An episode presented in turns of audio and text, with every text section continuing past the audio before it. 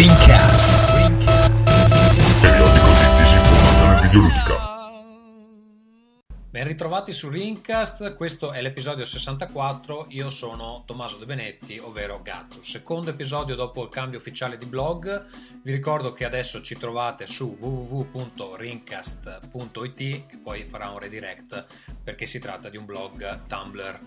Uh, comunicazione di servizio, durante l'episodio parlo di Dishonored, uh, fra la registrazione e l'editing sono passati alcuni giorni, quindi sono anche riuscito a finirlo, devo dire che la fine ed altri aspetti mi hanno lasciato un po' perplesso, uh, anche rispetto a quello che dico in puntata, piuttosto che spoilerarvi perché metterò un link alla fine del, del post sul blog eh, ad una discussione che è stata fatta sul TFP Forum um, dove esprimo il mio parere sulla questione quindi chi vuole eh, poi se la va a leggere così evitiamo spoiler per gli altri Altre cose, Players 18 è alle porte, dovrebbe uscire fra martedì 13 e mercoledì 14 novembre a seconda del tempo che avrò. Uh, sempre mercoledì 14 sera dovremo registrare anche un nuovo episodio di Players Podcast, quindi a breve arriva anche quello, direi per il prossimo weekend. Tutti e due ovviamente li trovate su www.playersmagazine.it. È tutto, buon ascolto. Post scriptum, vi avviso che quando registravamo ero veramente sfinito, è un periodo un po' duro, uh, quindi se notate poca verve è uh, fondamentalmente per quello. Buon ascolto.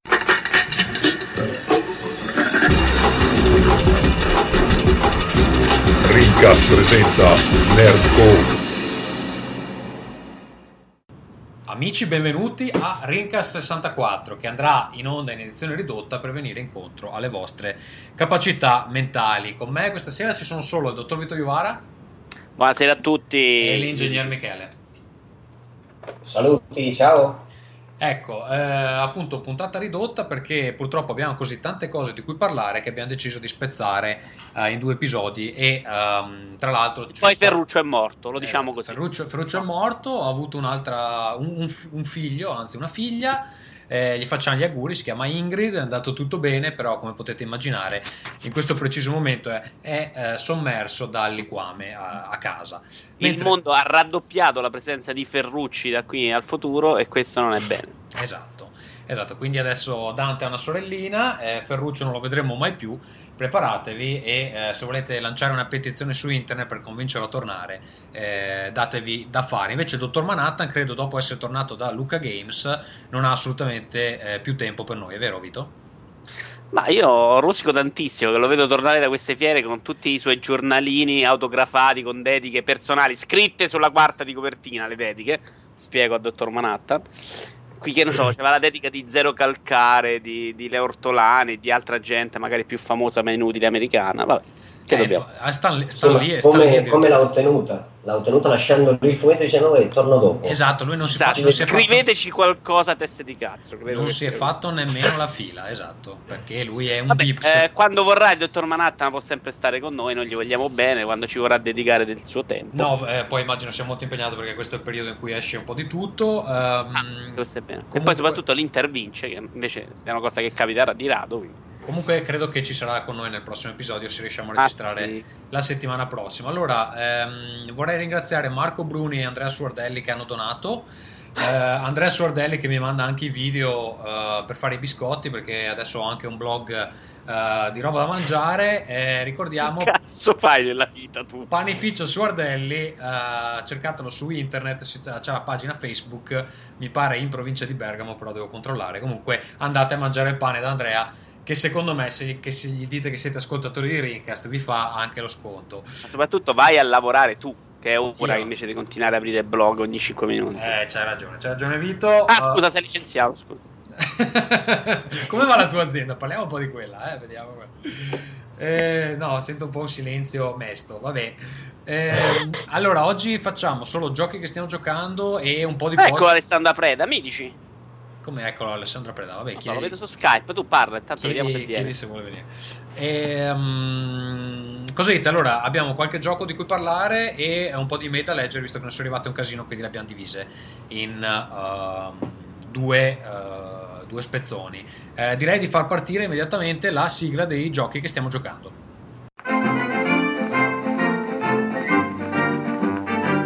Now playing. Rieccoci, rieccoci e a grande sorpresa arriva il dottor Manhattan che abbiamo insultato due secondi fa. Ciao Alessandro. Ciao, ho sentito i vostri insulti grazie ai miei poteri ho deciso di intervenire per zittirvi. allora, noi abbiamo detto che tu sei andato a Lucca, ti sei fatto firmare tutti sti albi di fumetti eh, sì. senza, senza, fare alcuna coda, eh, grazie alle tue connessioni con la mafia, è vero? Ah, gli abbonamenti a famiglia cristiana, scusa, non l'avete visto Scusami, Fantozzi. dove te le hanno fatte le dediche? Su un foglietto a parte o nella quarta di copertina? Su un foglietto a parte che poi si perde. Eh, grazie, era per sapere. Ecco, se non la spieghi, però non la capisce nessuno. Eh, vabbè, la capirà qualcuno. Forse vabbè. l'abbiamo già detto in passato. Ma sì, ma dai, facciamo questa puntata di Rincast non divertente per tutti quelli a casa, solo per voi due, invece. Va bene. Um, allora, eh, noi... va... sì. Che poi ti dico, eh, sì, sì, vai avanti, vai avanti. No, noi si diceva che eh, oggi si fa solo giochi che stiamo giocando. culo, cazzo, eh? Oggi si fa solo giochi che stiamo giocando e posta. Quindi, Alessandro, visto che sei l'ultimo arrivato, vuoi partire tu con qualcosa che stai giocando? Così. Allora, sto, sì, beh, bello fresco. Sto giocando WWE 13, che sarebbe il nuovo gioco di Wrestlings. E una volta tanto è un bel gioco. Cioè, non trovavo un gioco divertente della Ux da almeno 10 anni o qualcosa del genere. Questo invece è molto carino perché è sviluppato. C'è uno story mode sviluppato sulla, sull'era Attitude, e qui dovremmo spiegare che cos'è per chi non è appassionato di wrestling, ma per farla molto breve, diciamo che a metà anni 90 la WWF, che poi è diventata WWE, non se la guardava più nessuno. Al Kogan il pagliaccio e tutti gli altri wrestler se, se ne erano andati con la concorrenza e loro si sono inventati insomma un nuovo corso chiamandolo Attitude con eh, dei lottatori dotati di cazzimma, di quella che potremmo de- definire in, in, uh, usando un, un termine tecnico cazzimma e, e, insomma hanno incominciato a fare incontri un po' più violenti, con personaggi più provocanti, insomma meno mascheroni, più gente che faceva il dito medio sul, sul ring. Più provocanti nel senso di più sexy o più provocanti nel senso che... No, no, più provocanti nel senso che facevano gesti gesti triviali e cose di questo tipo. Nascevano i Degeneration X, nasceva la, la faida tra Kane e Undertaker, insomma, si sono giocati molto bene le loro carte e sono tornati in cima alla guerra degli ascolti con la rivale WCW. Lo story mode è tutto incentrato su, questa, su questo periodo storico e quindi su quegli incontri che devi ricostruire facendo determinate cose, hanno una serie di obiettivi segreti. L'idea di base è ripresa dal recente uh, Legends of WrestleMania, quello con Ultimate Warrior e gli altri lottatori degli anni fine anni 80 inizio anni 90. Eh, però è fatto meglio, il sistema di combattimento è quello dell'anno scorso, l'hanno lievemente modificato, stessa cosa per il motore grafico, ci sono sempre un casino di bug come ci sono sempre nei giochi di wrestling ma visto che, giochi, visto che i bug sono a, presenti a strafottere anche in titoloni come Assassin's Creed, a me che sono un appassionato di wrestling mi sta benissimo giocare un titolo del genere. E ha una longevità mostruosa, solo lo story mode dura 65 match, considerando che un match giocato a livello normale porta via anche mezz'ora per completare i vari obiettivi, insomma ci sono ore e ore di gioco dentro. Tutto qui. Okay. Amici che vi piace il wrestling, morto alla 65 match, proprio, proprio morta una parte di me. Credo. Ma ascolta, io mi ricordo l'unico wrestler che mi ricordo, a parte Undertaker, della, nella mia gioventù, perché a me mi avevano proibito a un certo punto di guardarlo il wrestling, quindi non potevo più guardarlo. Eh, questo, questo quanti, spiega tante cose. Quanti bambini hai ucciso? Non volevo. No, però Kenshiro me lo sono guardato tutto svariate volte. Però ho visto anche Dragon Ball, la versione non censurata che mandavano su Odeon, forse non mi ricordo più. Sì, Comunque, sì, sì. Eh, io mi ricordo. Per coerenza, chiama... però, i tuoi ti proibivano colpivano il wrestling. Esatto. Quindi potevi far esplodere la testa delle persone toccando gli tsubo, ma non pr- praticare una choke slam a qualcuno. Ma tu sai che mi hanno mm, radiato dall'asilo due, due oh. volte. Però questa, questa è un'altra storia. E comunque dicevo, mi ricordo questo wrestler che si chiamava Tatanga. Tu te lo ricordi? Tatanga sarà una roba porno, si chiamava Tatanka, Tatanka, il bisonte, esatto. perché era l'indiano e fino a qualche anno fa ancora girava sui ring, eh? ti dico soltanto questo. Ok, a me quello piaceva, non so perché aveva un bel costume, a me è l'unico che mi ricordo. Va Ma, bene. Alessandro? Poi Michele, ciao. Ciao, bello. Il eh, commento è tollerabile? Il commento?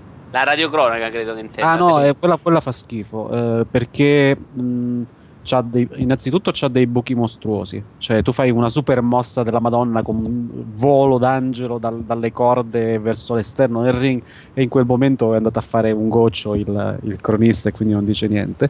E anche il, l'audio ambientale hanno messo per la prima volta eh, dei, dei sample del, presi insomma dai palazzetti dove organizzano gli incontri e non è gestito bene perché dovrebbe essere più potente man mano che fai le mosse più fighe e invece anche lì ci sono dei momenti di silenzio agghiaccianti oppure non, non sono ben collegate le due cose quindi l'audio continua a, fa- a fare schifo tutto il fronte audio in generale continua a fare schifo Ok, eh, Michele, visto che te non c'eri la, la scorsa volta, vuoi parlarci un po'? Tu hai fatto la combo Torchlight 1 e 2 insieme. Eh, parlaci di questa full immersion. Eh, la full immersion nasce dal fatto che mh, dove vado a, appunto durante la settimana non ho internet o comunque ce l'ho veramente a bassa, bassa, bassa velocità. Avete sentito che un'altra volta fa arrabbiare e quindi mi è stato praticamente proibito da grazie alla connettività permanente richiesta da Diablo 3 di giocare a Diablo 3 mi faccio molta molta fatica ed ero rimasto affascinato giochi, da giochi come Diablo 1, Diablo 2, Baldur's Gate, Icewind Dale, cose di questo tipo. Non, non, non ero mai stato preso dalla serie di Dungeon Siege, ho preso questo Torchlight molto alla leggera e dopo aver giocato all'1 ho cominciato anche a giocare al 2, non molto, ma all'1 veramente sono rimasto affascinato, a parte la storia, vabbè, che è il solito buco che deve esserci in terra che ti porta al centro del, dell'inferno, di quello che non ti aspetti. Il, il, gioco è veramente molto molto bello, per chi non sapesse è un action RPG, quindi è un... Um, aiutatemi, non mi ricordo il genere di Diablo, uh, hack and slash. Ah. C'è Dungeon Crawler forse? Sì, sì, diciamo che c'è la solita prospettiva isometrica per cui si percorrono i dungeon e si incontrano i vari mostri, i vari personaggi con le quest, ma mh, la cosa che fa di Torchlight un gioco da cui veramente dice ah, ancora un altro livello poi basta, è il, eh, il fatto che ci sia una, una, curva di apprendimento che per me è molto importante, molto ben eh, costruita. Cosa succede? Che succede che l'intensità delle botte che prendi, di quanto devi stare attento, eh, cresce molto lentamente, non si ferma mai e ti aiuta appunto a guidare tutte le nuove abilità e quant'altro e non ti senti quella sensazione di sopraffazione di to, tieniti 100 mosse, però siccome le dovresti aver imparato in 5 secondi, eccoti un mostro che ti rimanda a casa senza la doccia tutte le volte. Eh, ci sono chiaramente, non so se questo gioco è il primo della, di questa casa fatto in questo modo, ma ci sono appunto dei buchi clamorosi nel, nel gioco a livello, va bene, di storia, eh, l'ho già detto, una storia c'è un buco in terra, escono delle, delle, dei mostri, delle persone che quando sono entrate stavano bene, escono, sono pazzi. E il discorso è che eh, questo torso ha dei buchi sulla gestione degli, diciamo, degli oggetti magici, di quanto tu possa usare le pozioni che hai trovato, dei valori che queste modificano vanno a cambiare. A questo punto è entrata in gioco una cosa che forse l'ha salvato, che è la, la, diciamo, la community dei mod. Io scusami un attimo, Michele. Alessandro qua, scusami, Alessandro, qua non è che siamo a Lucca Comics. Qua la scaletta te la devi scrivere da solo, eh, cortesemente. Ok, vai avanti, Michele. Non me l'avete mandata la scaletta pensando che io. è vero, è vero, è vero. Tu non c'è. Chiedo scusa ad Alessandro. Mi devo Chiedo... creare anche il file, allora ditelo. eh, aspetta, dai, te la, te la sì. mando adesso. Vai avanti tu, Michele. Chiedo scusa, chiedo scusa. E... No, no, figurati, per te Vito questo è altro. Praticamente cosa, cosa succede? Succede che c'erano delle delle cose che mancavano, ad esempio come la condivisione dell'oro oppure la possibilità di avere più posto all'interno dello zaino, tutte cose mh, che banalmente vengono testate forse prima o, o, implementate prima di buttare fuori un gioco. Eh, Torchlight è uscito diciamo in una maniera un po' ingenua, forse per uscire in fretta, appena prima della, un pochino prima, anzi alcuni mesi prima dell'uscita di Diablo e quindi ci sono uh, cose come mh, tre classi e, e so, solamente tre classi, mentre in realtà alcune mod ti permettono di fare eh, un numero infinito di classi anche molto ben bilanciate grazie al lavoro della community. Gioco, però, amiche? Così. No, no, no, sono molto contento dopo che ho scoperto queste, queste mod. Eh, sono, sono, impazzito perché effettivamente il lavoro che è stato fatto dalla community anche solo sull'interfaccia grafica di gestione del mana, degli oggetti, del tuo cagnolino che ti porti dietro, del pet, eh, è veramente, veramente, anche a livello grafico sono stati fatti lavori impressionanti sulle, sulle texture. Quindi io vi consiglio di provarlo, penso che adesso sia veramente una cosa che ve lo tirano dietro a 7-8 euro su, su Steam e poi di applicare le due o tre mod più importanti, quelle delle texture dei, dei, mostri. Sì, esatto. Stai ancora parlando del primo però Michele, del secondo invece l'hai provato oppure no? Il secondo l'ho solo provato, ho visto che una parte delle componenti che sono state gestite nelle, eh, nelle mod sono già dentro, quindi la condivisione dell'oro è stata ridisegnata l'interfaccia grafica, però ve lo dico sinceramente, ho solo provato a vedere come funzionava, quanto mi piaceva. Perché lì mi pare so che dire... le classi le abbiano differenziate abbastanza, visto che c'è tipo l'ingegnere, potresti farlo tu eh, effettivamente. C'è... Sì, beh, di solito non si fa così però, di solito vai a ah, qualcosa di diverso così. nella vita. Non è così il tuo lavoro, vabbè. E ho visto che c'è l'Ember Mage, sembrano delle classi un po' diverse da quelle classiche, però non, non ho provato il gioco, quindi non, non, saprei dire, magari ne parliamo meglio la prossima volta. Um... Se ne ti dico, non ho nemmeno guardato le recensioni, perché il, il discorso è che effettivamente sono andati a, a mh, cercare di capire cosa la community aveva fatto, cosa la gente gli aveva chiesto e li hanno seguiti, quindi ho visto delle recensioni nettamente superiori Immagino però che anche qua, ad esempio, si porti dietro una storia molto, molto, molto superficiale. Non è la cosa che mi interessa, mi interessa che non abbia la necessità di stare online tutta la vita per giocare a, a un gioco che non ha nessun senso di essere online, basicamente, se non ogni tanto per poter scambiare qualcosa con qualcuno o effettuare alcune missioni online. Questa Ass- è la mia Ascolta, visto che ne abbiamo parlato su G Plus, uh, mentre cioè, nel, nell'intervallo di tempo che divide il precedente episodio da questo, eh, hai finito anche Los Angeles Noir. Eh, concordi con l'impressione di Alessandro sul finale? Sì, sì, eh, io non voglio spoilerare perché magari qualcuno non l'ha giocato e ad esempio tu non l'hai finito. No, cioè l'ho appena iniziato. E, sì, beh, allora... Eh, è o non è un finale bellissimo, Michele? Allora, io dico di sì, se tu fossi sar- sarcastico non l'ho colta, ma a me è piaciuto molto. No, no, no, l'altra volta tu non c'eri, io dicevo appunto che era un finale bellissimo. Serio? No, eh, veramente, a me è veramente, veramente piaciuto e ribadisco che a quei livelli qua ci è arrivato um, Heavy Rain per me. Perché ha usato, vabbè, era più attorno diciamo alla commozione, il bambino, i bambini, e trova, trova il serial killer e quant'altro però questo è, è, stato veramente bello, si è trascinato dietro la lunghezza e per fortuna si è, eh, si, ci ha permesso di saltare la guida, le sparatorie no, però vabbè, non, quante sparatorie ci saranno? 10-15, non di più, non è una cosa così esagerata. A me è veramente, veramente piaciuto. Eh, sono curioso di vedere cosa fa Rockstar adesso che GTA 5 è uscito, cioè hanno intenzione di uscire, cosa faranno di questo, cosa faranno di questo motore. Secondo me gli hanno già sputato sopra e lanciato a, a mille chilometri di distanza. Ma credo che sia proprio un fatto assodato che GTA 5 ha un motore diverso. Anche dalle immagini mi pare che non, non abbia molto a che fare con uh, Los Angeles Noir. Più che altro dici quello per il motore del, dell'animazione facciale, no?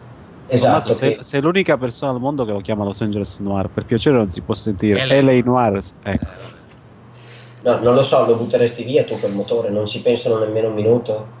No, Ma secondo me no, l'hanno, già, l'hanno, già, sputacchiato dopo averlo masticato, però magari sbaglio. È bello, però ad esempio sentivo recentemente delle opinioni sulle uh, animazioni facciali di Halo 4 che io non ho visto, che eh, per esempio per i recensori di uh, Rebel FM, che sono quelli che scrivono anche Polygon adesso, almeno alcuni di loro, uh, loro dicevano che secondo loro le, le animazioni facciali di Halo 4 sono migliori di quelle di LA Noir eh, adesso io cioè, non... se muove il casco è meglio che vedere la faccia. Guarda, non, non, lo so perché non, non, ho visto Halo 4, però può essere che magari si siano riusciti a ottenere risultati molto simili con tecnologie diverse, meno dispendiose, perché che io sappia quelle di, eh, usate per LA Noir comunque richiedevano cioè, attori che rimanevano lì in studio per un pacco di tempo, un sacco di motion capture. Poi non so se Alessandro sappia meglio com'è la faccenda, però era, eh, quando è uscito il gioco stato, era la tecnologia più avanzata che ci fosse, peraltro loro, loro non si sono accontentati di attorucoli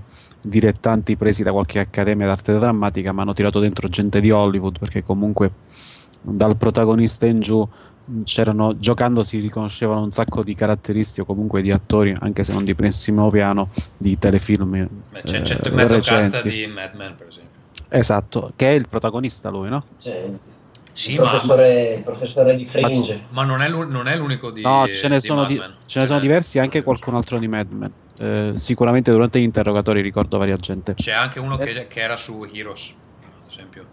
Sì, può essere. Ehm, ha settato di sicuro un nuovo standard e tutti giocano a, a superare quel livello eh, e quindi ti garan- tutti quanti ti dicono che hanno fatto un gioco migliore delle Noir. Bisogna vedere, anche perché lì non era soltanto la qualità statica dei volti, era l'espressività tutto il discorso. Perché come ehm, qualità statica, cioè se immagini un volto statico, quindi al di là delle espressioni che fa, anche quelli della serie Yakuza sono eccezionali, almeno degli A me sono sempre capitoli piaciuti di più quelli di Yakuza. sono davvero eccezionali. Poi che c'entra che sono tutti gialli, quindi magari non si distinguono bene. Però scusami, la- la- le- anche l'emozione secondo me te, te la danno meglio quelli di Yakuza che quelli di La? Cosa di- non, non ti sento Le bene. emozioni Ah, le emozioni. le riportano Sì. meglio. Più che altro perché non devono fare tutte le faccette che fanno i protagonisti Bravo. delle Noir. No. Perché lì sono costretti a fare quelle pantomime. Ti sto mettendo e quindi faccio la faccia del bambino che ha rubato la Nutella. Eh, Oh, oh signore. O- oppure uno che ha appena ingoiato un rospo. eh, Sì, anche fisica- se, se in realtà sono un po' esagerate quelle espressioni. Là, no, è quello che sto dicendo, eh, sono troppo esagerate, quindi comunque un po' perché il gioco è quello e quindi un po' diventano ridicole, quindi non, non stai lì tanto ad apprezzare. Però il protagonista, le facce che fa il protagonista durante gli interrogatori, quindi che non è costretto alle pantomime perché non devi riconoscere se sta mentendo o meno, quelle sono davvero eccezionali. mm, sono parecchio realistiche. Comunque, diciamo che mi sono andato a informare in questo momento nello specifico e è un'azienda che è una correlata con Team Bondi, quella che lo faceva. A questo punto uso l'imperfetto perché lo faceva Team Bondi, sappiamo la Che non fine del esiste più. che ha fatto. Però Esatto. cre- credo che abbia comprato tutto Rockstar lì, anche la tecnologia, adesso credo che sia tutto di Rockstar, non credo sia una roba esterna a questo punto. No, appunto, però eh, Rockstar Ma credo che abbiamo parlato un po' troppo di LA Noir per una, puntita- una puntata che vorremmo far durare un'ora, Sì, no? hai ragione, hai ragione. Effettivamente, Parliamo di Los Angeles Noir allora, dai. Eh, no, vorrei chiudere un discorso che aveva iniziato Alessandro nello scorso episodio con eh, Dishonored. Alessandro e anche Vito mi pare ci ha giocato. Allora, io Sì. sono arrivato alla missione 8 questa sera, quindi credo me ne manchino due. Ehm, ci sto giocando veramente tanto, sono al 16-17 ore, quindi me lo sto facendo eh, durare e ehm, cerco di giocarlo in maniera eh, stealth. 12 ore erano solo per la prima missione, quella del tutorial. È stata un po' dura per Gazzo, ma poi ce l'ha fatta. No, no, no, eh, no, devo dire che a seconda della missione alcune sono riuscito a farle praticamente con zero morti, tranne magari l'obiettivo principale, e ce ne sono state un paio dove mh, comunque mi, mh, mi sono ritrovato in una situazione in cui non potevo fare altro che ammazzare tutti. E ehm, allora, premesso che il gioco mi, mi sta piacendo molto, è uno de- dei migliori che ho giocato quest'anno, ehm, vorrei evidenziare alcuni eh, problemi volta, di cui magari l'altra volta non si era, discusso. Eh, allora, vabbè, innanzitutto, eh, questo credo che concordasse anche Alessandro e Vito, eh, che le, le guardie sono abbastanza stupide, perlomeno io sto giocando a normal, non so come sono a livelli eh, più avanzati, ehm, però eh, cioè, fanno delle cose abbastanza ridicole, a volte non si accorgono di cose che gli fai sotto il naso oppure cadaveri che gli lasci proprio lì di fianco. Ehm, tra l'altro ho notato che c'è anche un- una problematica molto simile a quella che c'era nei vecchi Metal Gear Solid, eh, dove puoi passare da una zona all'altra del gioco e loro ti smettono di, di inseguirti. Soprattutto se c'è un caricamento in mezzo. Tu puoi entrare nella porta dove c'è il caricamento e anche se c'è un esercito di gente che ti corre dietro, appena hai oltrepassato la porta, basta, non c'è più nessuno. Io ricordo che in alcune zone mi seguivano. Cioè, per dire, quando entravi nella casa del, del dottore, là, all'inizio ti seguivano anche Sì, lì. lì ti seguono nella casa del dottore. Beh, e comunque, ci sono dei comunque casi quello in cui dice- non ti seguono. Non è necessariamente un errore o un bug questo, eh, Tommaso. Cioè, molte volte nei giochi stealth si decide di piazzare un paletto da qualche parte, perché se lo fai realistico come impostazione non ti possono seguire per tutto il gioco, perché poi il gioco te lo scassano, cioè non, non riesci più a giocarci. Quindi ci sono queste fortissime sospensioni dell'incredulità dove tu devi accettare che facendo una certa cosa non ti seguono più. Sì, Poi sono d'accordo che le guardie sono parecchio stupide. sì, Ma è basato sullo stealth il gioco? Volendo, non cioè, necessariamente. lo puoi giocare Allora non, anche... non brucia completamente la ragione di vita del gioco. No, lo puoi giocare anche Rambo, però eh, diciamo se lo vuoi fare stealth ci sono delle situazioni in cui eh, tipo che puoi, cioè, puoi lanciare una bottiglia in testa a una guardia e questa non si accorge eh, dove sei posizionato o eh, lasci un cadavere proprio un centimetro più in là del campo visivo della guardia e questa non la vede. Eh, Io sono rimasto- non so se l'ho detto l'altra campo volta. visivo. Sono rimasto malissimo perché le addormentavo alcune e poi le buttavo tipo da 140 metri nell'acqua ed ero convinto di, di lasciarle addormentate. Eh, però- Quando alla fine mi sono accorto che me le conteggiava come morti, sono rimasto malissimo. No, infatti, quello è un altro problema secondo me, perché ci sono de- delle situazioni, vabbè, queste qua, è, queste qua è intuibile, nel senso che tipo se le fai annegare e sono addormentate, è ovvio che muoiono. Eh, però ci sono delle situazioni dove non è molto chiaro come vengono conteggiati i cadaveri. Per esempio, a me è successo nella prima missione, eh, adesso senza far spoiler, che comunque... ehm, Diciamo, ho addormentato un obiettivo, solo che invece di nasconderlo l'ho lasciato in mezzo alla stanza e me l'ha contato come appunto cadavere scoperto. eh, Perché creando- però qualcuno l'aveva spiegato che poi arriva l'altro che lo vede lì e lo uccide. Sì, ma io, non è detto che io, sia io- io non l'ho capito nel, nel- nel gioco, cioè secondo me non lo spiegano Sì. molto bene nel gioco, l'ho dovuto leggere e poi ho detto vabbè evidentemente... Era Diciamo pure che dopo 92 ore tu non sapevi qual era il tasto per uccidere uno dall'alto, però. Sì, perché te lo dice solo una volta nel, nel tutorial e poi non te lo dice più, io mi sono distratto, non sapevo, infatti non ho ucciso gente dall'alto. Eh, poi altre cose che mi sono piaciute così così. Allora, a volte ci sono delle situazioni dove secondo me sta fantomatica libertà di scelta non è che sia proprio così ehm, ampia, nel senso che ci sono un paio di situazioni dove comunque hai una scelta o due scelte al massimo e quindi cioè alla fine è un po' più corridoio di quel che si vorrebbe far eh, credere sto gioco. E poi c'è altre situazioni in cui comunque gli approcci possono essere diversi, eh, però soprattutto se finisci tipo i dardi, mh, quelli per addormentare la gente, secondo me ci sono de- de- delle stanze dove comunque non esci senza ammazzare, eh, ammazzare le guardie. E, Eh, eh, scusami, non finire sì. i dardi. eh, ho capito, vabbè, quello è un altro... Però ecco, una cosa che... Non stai usando abbastanza i poteri, Tommaso. No, una, Esatto. co- una cosa che secondo me manca Con è... la possessione puoi andare ovunque senza farti vedere dalle guardie. Ok. Una cosa che secondo me manca è, e, e si riscontra soprattutto quando devi- ti trovi contro gli infetti nelle fogne, eccetera, è la possibilità di stordire qualcuno senza ucciderlo. Perché nel momento in cui tu eh, attiri l'attenzione di un infetto, questo ti corre incontro, se tu non hai i dardi per stordirlo, l'unica cosa che puoi fare è accoltellarlo. Secondo me, se ci fosse stato tipo che lo- gli davi col calcio del, eh, del coltello, potevi stordirlo. eh, non era male perché poi quelli là ti vanno a contare nel, nel caos Però totale. entrando nel personaggio, ma perché uno nelle condizioni del protagonista dovrebbe salvare un infetto?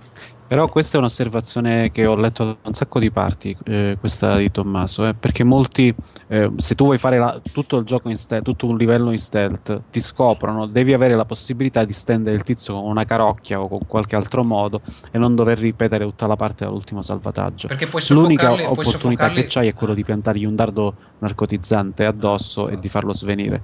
Ma se li hai finiti lo devi uccidere, non puoi fare altro. Sì, perché in pratica Quindi puoi effettivamente per un gioco stealth ci dovrebbe essere la- la- l'opportunità è quella, il motivo è quello di non fare casino e quindi invece di uccidere una persona lui la tramortisce o che diavolo ne so, però eh, potevano pensarci in effetti, sì, sono d'accordo su questo. Pu- puoi eh, soffocarli, ma solo se non si accorgono di te.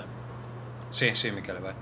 Ma eh, la differenza tra dare una legnata in testa a qualcuno e nascondere il corpo addormentato invece ucciderlo e nascondere il cadavere è che fai il che ti- modo nell'ucciderlo? Sempre? No, è che alla fine praticamente il gioco conteggia il caos totale che hai creato. No, Se- no, no, ho capito. No, no, lui parlava del rumore, rilevazione, qual è Se gli dai una carocchia e sviene grida di meno che se gli pianti una lama nella gola, penso, eh, una persona. Quindi non se hai sei- la- se sei particolarmente bravo, e che ne so, sì, dicevo per dire, eh, cioè ovviamente la cosa era finalizzata al counter delle uccisioni che ti, ti dà al fine livello. No, immagino, immagino. Vabbè, e l'ultima cosa è che mi stanno sul cazzo veramente tanto eh, quei nemici che vengono chiamati molluschi in italiano, non mi ricordo come vengono chiamati in, in inglese, ehm, che sono sostanzialmente de- de- delle entità marine corrotte da sta, da sta mm, peste che eh, sono indistruttibili e ehm, rompono parecchio i coglioni, nel senso Eh, oh, che... signore. No, bisogna, bisogna girargli attorno, bisogna fermare il tempo perché eh, per passargli sotto senza che ti sparino addosso l'acido, eccetera. Quelli sono dei nemici un po' che mi stanno sulle palle perché potevano trovare un Vabbè, modo ma ti per- levano poca energia, vale- ti prendi due mozzicatine, vai avanti. No? Eh, Cioè, insomma, poca energia, No. un paio di coglioni. Comunque, vabbè. oh, Queste sono le mie, le mie osservazioni su Dishonored. Poi, magari quando lo finisco, dirò anche della trama che per il momento mi sembra super prevedibile. Però, eh, non so se c'è un mega colpo di scena alla fine. Ehm, Vito, vuoi parlare tu di qualcosa? Sì, io vado velocemente su tre giochi che vanno dal brutto all'accettabile. Allora, il primo è Medal of Honor. eh, che non è un bruttissimo sparatutto, è solo abbastanza brutto. eh, in cui hanno inserito un paio di sequenze in automobile. Credo addirittura, diceva qualcuno, fatte da Criterion. Alessandro, me lo confermi? Oh, non lo so. pare, tra l'altro me l'ha detto qualcuno che lavora per te, quindi, che, che siano state queste sequenze siano state fatte con l'aiuto di Criterion, che sono decisamente belle scenografiche, probabilmente molto finte come gran parte de- di alcune sezioni action del gioco. Eh, eh, come sistema di mira è qualcosa che fa arrabbiare molto gli amanti degli FPS i puristi perché è un sistema di mira molto sporco, esattamente come quello di Battlefield 3, in realtà si vede molto la somiglianza con il titolo. Mm, però a me piace, a me piace questo mirare che non è mai preciso, col fucile che ti si sposta, una mezza zozzeria, molto film d'azione più che videogioco. Per il resto la trama secondo me è molto meno peggio di quella di Battlefield 3, ehm, anche se è vero che non ci si capisce niente. eh, reggevo una recensione di IGN che mi ha lasciato un po' perplesso, perché le critiche erano tutte reali, comprese quelle alla trama, ma sinceramente sono critiche che puoi girare di, di botto a tutta la serie di Call of Duty, eh, parlo di IGN inglese, scusate, che puoi rigirare a tutta la serie Call of Duty, insomma, cioè la- questa cosa di raccontare la trama con eh, flash forward, eh, se non, eh, che ne so, eh, se mi aiutate, con ricordi e vari, insomma. Flashback. Flashback, grazie, era un po' difficile. Cioè, hai tirato Eh. fuori flash forward e non ti ricordo. non veniva fuori. Vabbè, vabbè. Perché flashback non ci hanno fatto una serie TV, perdona. Ah, ecco. Ma comunque, dai, a, me, a me è piaciuto, è una parola un po' grossa, però perché mi aspettavo veramente una schifezza orrenda. Eh, online non l'ho provato, graficamente mo- moderatamente potente, insomma, anche da quel punto di vista mi aspettavo qualcosina di più, perché ci sono dei punti in cui fa spavento. Eh, media- a livello artistico invece è un gioco secondo me abbastanza mediocre ecco non, non Anche ispirato Anche graficamente, da quel poco che ho visto, è veramente pessimo il gioco. Eh. Eh, graficamente, visto- nel senso potente, la, cioè, la, la forza brutta c'è. Secondo me non c'è proprio niente di, di artistico. Ecco, a livello di scenari non ci hanno messo varietà. Alcuni effetti sono belli, cioè la- c'è un livello nella pioggia e secondo me è una, una delle robe più belle che abbia mai visto, anche nel fuoco. Però ecco, tutto il contorno invece è di una povertà disarmante. Ma eh, c'è sempre il solito effetto corridoio? Ma sì, mediamente sì, alcune, alcune sezioni, eh, sessioni, come diceva IGN, sono proprio finte, ovviamente non tocchi il pad e vai avanti da solo. Ce n'è una poi che è semi-ridicola con 4 minuti di missione e qui devi sparare un colpo di cecchino, se lo sbagli rifai tutto da capo e basta, è finita la missione.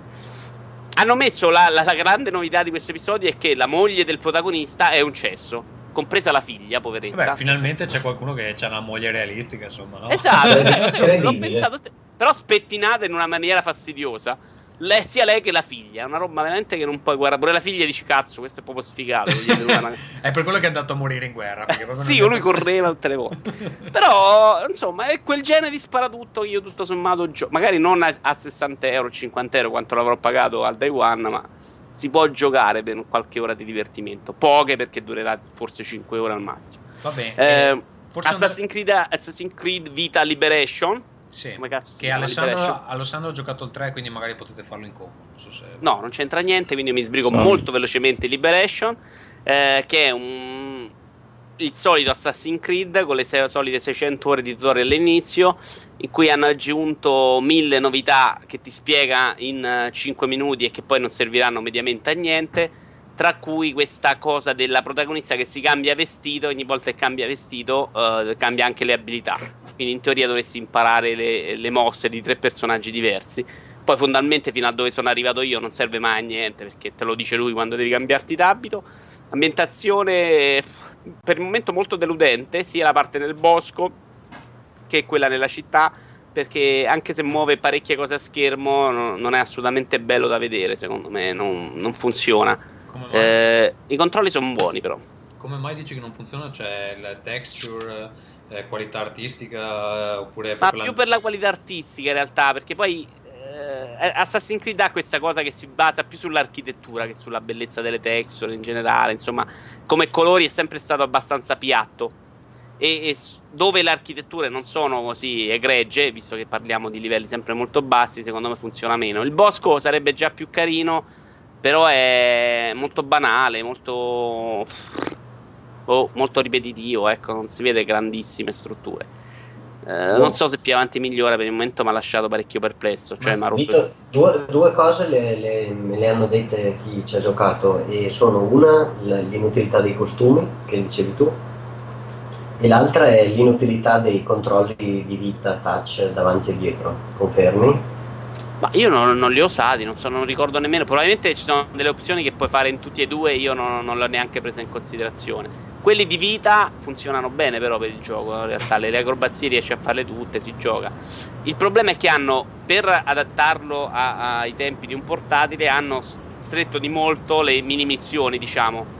Mm. Che, che, e quindi devi fare queste piccole azioni che durano pochi minuti, 2-3 minuti e eh, molto spesso eh, sono ancora più banali di quelle del gioco vero e proprio, che già di suo fino a Revelation si erano abbastanza imbolsite. Ecco. Ma ascolta, è sta protagonista femminile, cioè è una, un'aggiunta decente alla serie oppure non?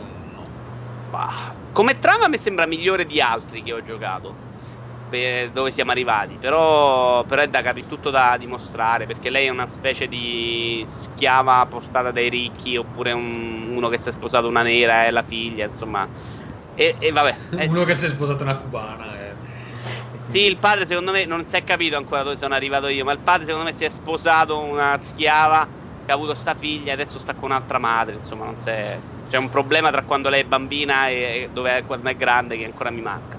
Tutto il resto invece si basa su, sui problemi di lavoro del padre e francamente me ne fotte una sega, ma vediamo più avanti. Eccetto la qualunque il padre. Ascolta Alessandro, Assassin's Creed 3? No, io ho detto eh. che finisco con Leydon velocemente no. e poi passo a Assassin's Creed 3 come velocemente. Leydon è il solito Leydon, il 3D è molto bello ma fa molto male alla testa in questi episodi. Scusa, Vito Layton vuoi parlare? Cioè qual è il titolo di questo episodio? La maschera dei miracoli. Ok. E peccate questa, succhiano. Eh, dicevo, è il primo episodio su 3DS che credo sia uscito in Giappone tra l'altro da 142 mesi. Eh, il 3D dicevo è molto bello ma f- è, è fa male alla testa questo veramente, è abbastanza fastidioso. Eh, gli enigmi mi stanno mediamente deludendo perché eh, hanno meno fantasia del solito. Io avevo giocato i primi due e saltato gli altri due. Eh, e soprattutto ci sono delle cose incomprensibili. Vabbè, la mappa è che ti costringe a tornare in continuazione sulle stesse location in cui non devi neanche più cercare monete, è di una noia feroce. E eh, la, la cosa brutta è invece che gli enigmi hanno un'immagine di enigma e un testo di spiegazione hanno due schermi e sono riusciti a mettere sia l'immagine che il testo nello stesso schermo. Quindi li devi alternare con un'immagine fissa di presentazione dell'enigma, quindi che non ha nulla a che vedere con l'enigma sullo schermo superiore e tu che sei costretto a prendere appunti per cercare di leggere gli appunti e vedere l'immagine, quella reale dell'enigma al tempo stesso. Gente drogata. Andrea Alessandro, vai con Assassin's Quanto mi piace come dice Enigmi eh, Vito che dice Enimmi con due M. Se, sembra tipo Mimimmi. Enimmi. Vabbè, prendi per il culo adesso, scusami. Allora, eh beh, solo io non posso, scusa, mi state dando del mafioso prima che arrivassi. Eh, no, io, non l'hai sentito. Io ben credere.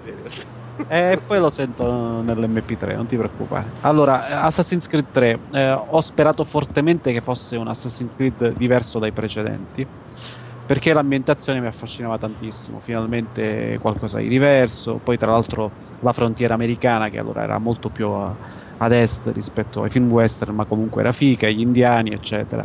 Ci sono dei momenti molto belli nel gioco, che inizia con un sorpresone e che ha delle sorprese interessanti nella, nella storia.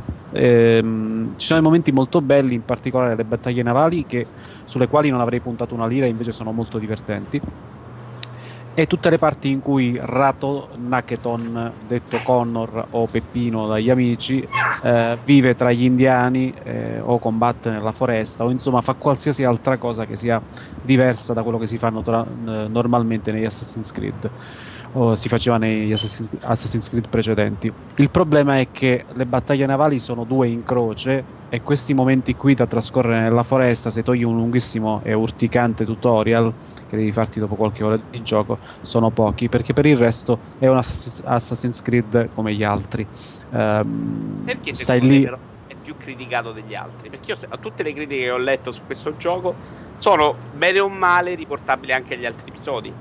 Perché adesso più... improvvisamente il tutorial lungo è diventato un problema?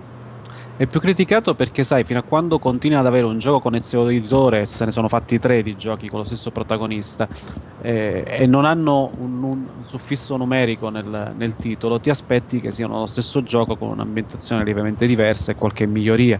Ed è esattamente quello che sono stati i tre giochi precedenti della serie. Questo era il primo vero sequel, ci si aspettava un gioco che usasse molto di più. E invece, eh, come era anche prevedibile visto che hanno venduto un sacco con i precedenti, hanno venduto un sacco anche con questo, Ubisoft si è limitata a fare il compitino, ha messo un sacco di roba nuova del, dentro il gioco, ma la struttura portante del gioco è rimasta quella di sempre. Le missioni in particolar modo sono una palla pazzesca. Non è possibile che dopo 5 giochi ci stanno ancora le missioni in cui devi seguire il tizio correndo sui tetti senza farti vedere. Eh, e passi, se ne fai una nel gioco ma quando arrivi alla quarta missione dello stesso tipo i coglioni ti arrivano a lambire il pavimento. Scusa Alessandro, posso interromperti un secondo? C'è una breaking news.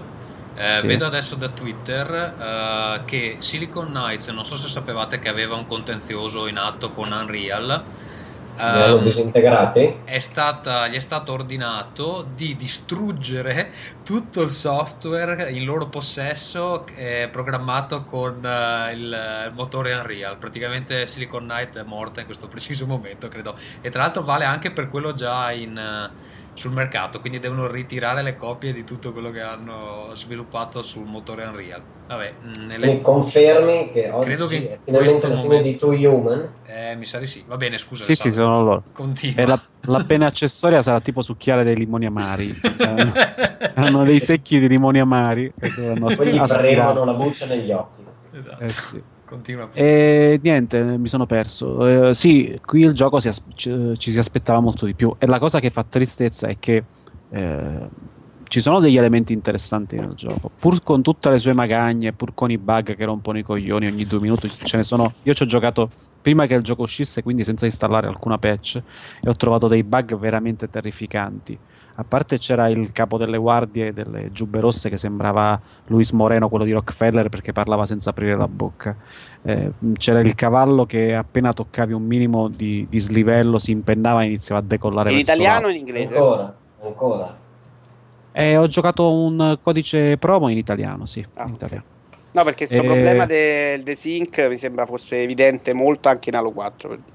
Ma non c'era il desync, teneva proprio le labbra chiuse. Era ah. inquadrato eh, dalla, dalla, sua faccia, quindi tu vedevi il protagonista dietro le sue spalle, lui parlava e non apriva le labbra. E mi diceva un ragazzo che segue il blog che il problema persiste anche dopo la patch, eh, continua a farlo. E poi vabbè, guardie che si teletrasportano in un dato punto, eccetera. Ehm, ci sono dei momenti belli, eh, anche il combattimento è più figo, però non c'è ancora un cacchio di livello di difficoltà selezionabile.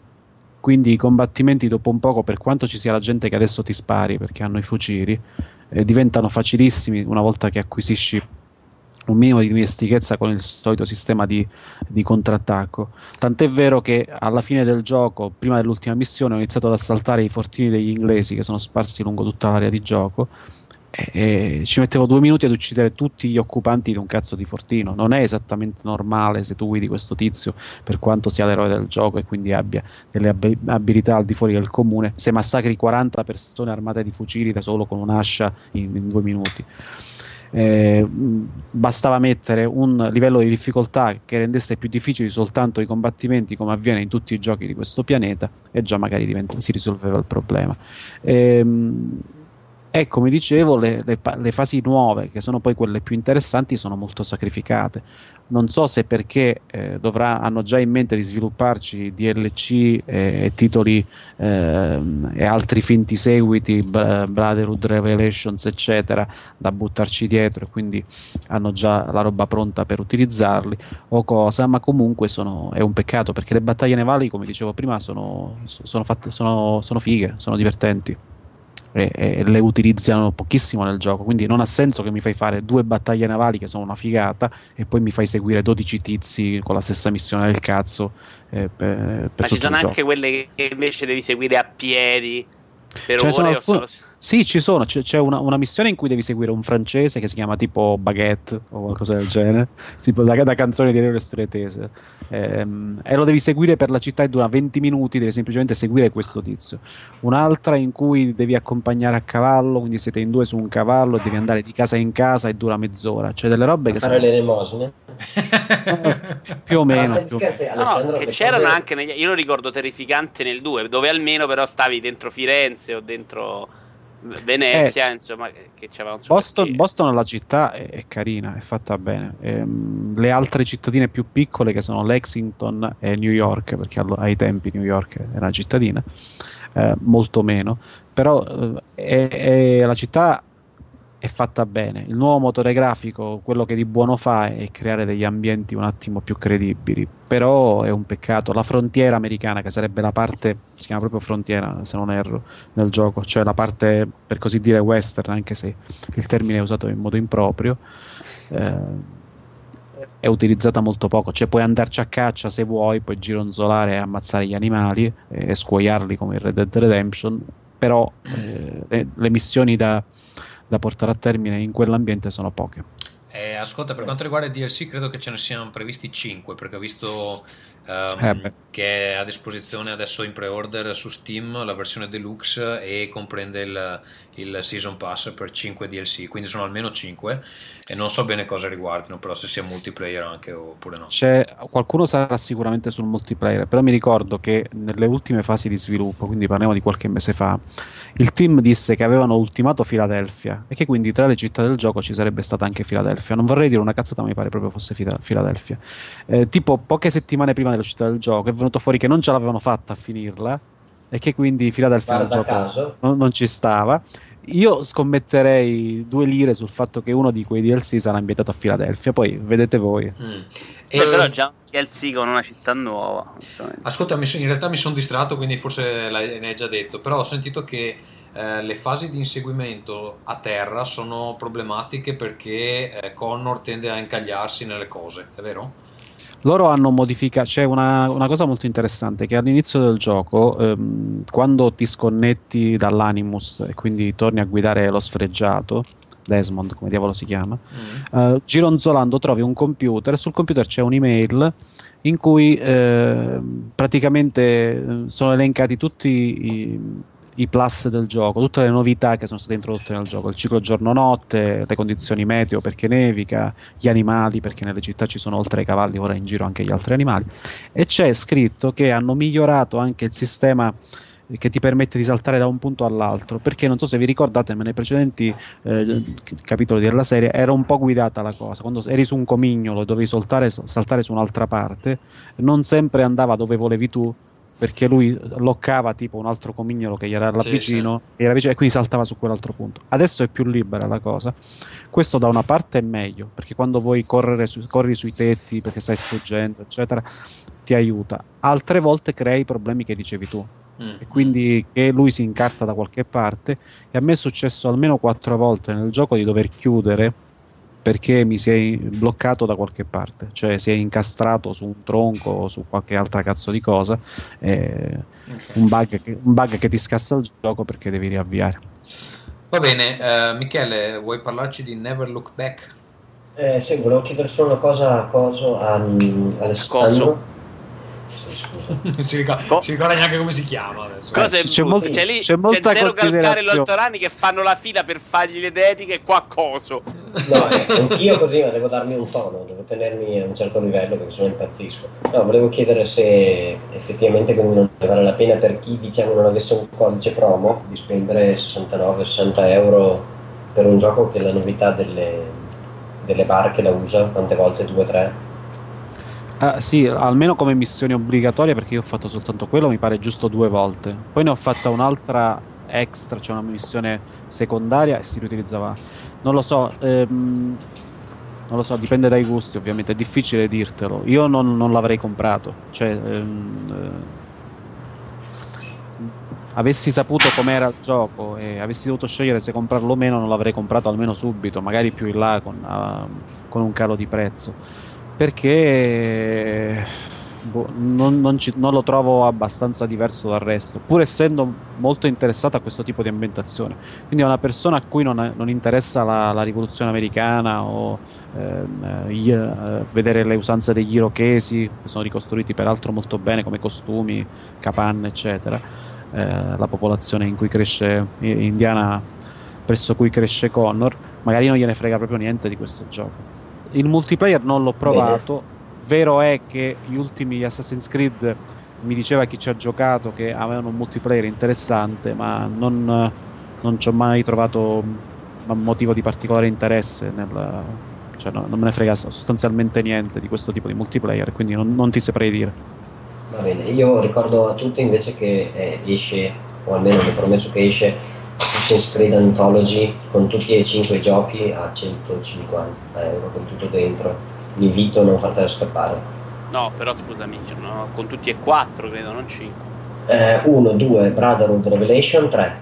Ah, anche tre? Sì, con tutti. E, sì, anche, e anche, i DLC, non hanno specificato bene, lì ho paura di quanto Quanti possa essere collezionista. No, i DLC se sono lì o se sono tutti da scaricare. Penso che sia mista la situazione. Comunque, è una bellissima insomma, domanda, una bellissima domanda, grazie per averla fatta Michele. Che rimarrà non senza... Non frega un cazzo a nessuno immagino. Benissimo, niente, no. Eh, Don't Never Look Back. Eh, in realtà si chiama Don't Look Back, era un gioco in flash. Bella, scritto e... Sì, sì, sono un cretino io, infatti, non do la colpa a nessun altro. E si chiama Don't Look Back invece il gioco e era il solito gioco flash che esce da Congregate, è stato portato anche su Android dove soffre tantissimo dei controlli sul touchscreen ma è bello da portare in giro lo stesso. È un gioco che parla del all'inizio sembra della pazzia invece in realtà vabbè, spoiler non tanto grosso. Eh, il gioco parla del mito di Orfeo Euridice per cui Orfeo va all'inferno a cercare di recuperare e di portare al, nel mondo dei vivi Euridice, eh, sua moglie, dopo che questa è stata morsa da, da vipera ed è morta.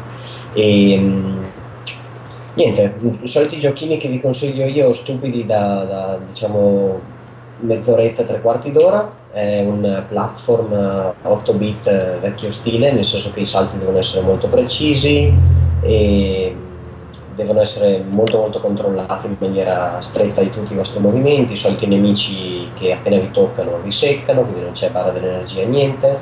E niente, provatelo, c'è anche su Congregate se lo volete giocare con mouse da tastiera è sicuramente più comodo. Ah, finito già. Va bene, grazie eh. Michele per questa incredibile recensione. Eh, eh. Direi due cose io su uh, Street Fighter Cross Tekken per Vita, che ho preso praticamente se non al day one, al day 2. Eh, visto che non l'avevo preso per la console madre, diciamo, per, né per PS3 né per uh, 360 né per PC. Um, cosa dire? Allora, eh, il titolo, vabbè, eh, il gioco è quello, uh, cosa, sono stati aggiunti 12 personaggi per un totale di 55 adesso.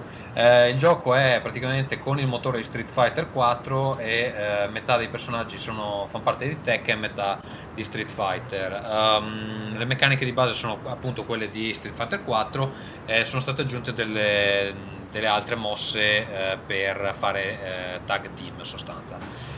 Ehm, ora adesso non sto qui a spiegare esattamente eh, cosa succede nel gioco perché probabilmente ehm, chi voleva giocarlo l'ha già giocato, in genere, in genere di giochi eh, ha un pubblico eh, ben specifico, um, però cosa dire? Che eh, i controlli specifici per vita eh, sono inutili quando non insensati, nel senso che eh, una delle cose più noiose di tutte è... Ehm, che hanno fatto i menu metà touch e metà no, solo che non ti dicono quali sono quelli touch e quali no. Semplicemente in alcuni menu uh, tu provi a muoverti con la freccia, con, la, con la levetta analogica o con la crocetta digitale e ti dice che devi toccare lo schermo, in altri no e non, non c'è nessuna, uh, nessun senso in quello che viene fatto.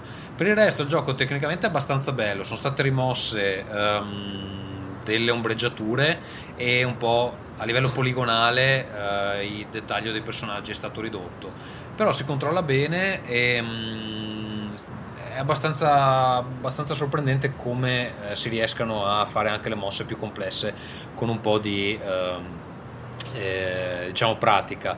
Ovviamente c'è l'effetto eh, crampi alla mano eh, immediato, magari non immediato, però insomma eh, dopo 20 minuti eh, si sente già che però vabbè, insomma, per una console portatile eh, è abbastanza ovvio. Eh, l'online funziona così così, nel senso che mi sono capitati diversi scontri con il lag, però me ne sono capitati anche un paio di eh, lisci, quindi non, non, saprei dire se dipende eh, dal netcode oppure semplicemente dalla sfiga perché ti capitano ehm, anche sfidanti dall'altra parte del mondo, quindi magari dipende anche un po' dalla loro connessione. Ehm, per quanto riguarda i controlli specifici vita, eh, esiste la modalità sono scarsissimo eh, che eh, praticamente vi permette di effettuare tutte le mosse più fighe semplicemente tappando a caso sullo schermo davanti e dietro. Eh, purtroppo però eh, è quasi tutto automatizzato, nel senso che non potete scegliere cosa succede eh, a schermo, semplicemente succedono delle cose fighe. Eh, va bene se avete 6 anni, se volete giocare a un picchiaduro in maniera sensata non ha assolutamente senso. Uh, la difficoltà è calibrata un po' la cazzo di cane perché io non essendo un genio di picchiaduro uh, nella modalità nuova, eh, esclusiva per vita che si chiama Kumite, eh, che praticamente vabbè, è un um, tipo una, una battaglia senza fine, si, si, combatte sempre andando avanti, eh, tipo survival in maniera parole povere, sono arrivato al cinquantesimo scontro senza mai morire a normal, che non è eh, quello che di solito succede in Street Fighter o Super Street Fighter. E, ehm, però a livelli di difficoltà più alta comunque anche la CPU pesta abbastanza, quindi non so se è solo un problema di bilanciamento del, del normal. Um, poi niente, il gioco è noto per avere dei problemi di bilanciamento per quanto riguarda le gemme, che sono delle abilità speciali che possono essere associate ai personaggi. E mm, non ho ancora indagato benissimo però uh, a livello competitivo effettivamente potrebbero esserci dei, degli sbilanciamenti ma ci sono 55 personaggi quindi uh, ne parlerò meglio magari quando ho esplorato un po' più uh, il roster comunque è una bella conversione se volete giocare eh, on the go con un picchiaduro secondo me è consigliato anche se eh, costa ancora 44-45 euro eh, non so chi vuole andare con qualcos'altro. Vogliamo andare con la posta, come dice Michele, o li finiamo questi? No, dai, finiamo, ne abbiamo 3, 4. 3. Vabbè. E Vito, parla di qualcosa tu. Allora, è grande Natale per i giochi di guidare. Abbiamo Need for Speed Most Wanted di Criterion e Forza Horizon. Forza Horizon è questo gioco che ricorda molto Test Drive Unlimited Uh, in cui si viaggia per, per, delle lande molto belle, graficamente secondo me notevole su 360, soprattutto per la sensazione di stabilità. Cioè non si vede muoversi stranamente neanche un cubetto in lontananza. Uh, lo sto giocando con vabbè, playsit e volante, quindi veramente una goduria per questo tipo di gioco. Uh, per il momento, cioè per il momento l'ho giocato parecchio in realtà. Hanno inserito un po' tutto quello che serviva, poche missioni di girovagare senza senso, che erano secondo me anche un po' la fortuna di Test Drive, eh, e quindi si passa più tempo a o girovagare per rompere cartelloni che danno diritto a dei sconti, o guardare semplicemente lo scenario, trovare delle macchine nascoste, che comunque sono molto poche, anche se è molto bello trovarle in giro per la mappa, oppure a fare gare gare di vario tipo, ce ne stanno vabbè, cui quelle classiche, quelle col traffico, alcune in cui devi gareggiare con degli aerei, insomma, c'è varie tipologie di gare. Eh, tante, tante, tante macchine. Il gioco è costruito molto bene e il paesaggio è bellissimo.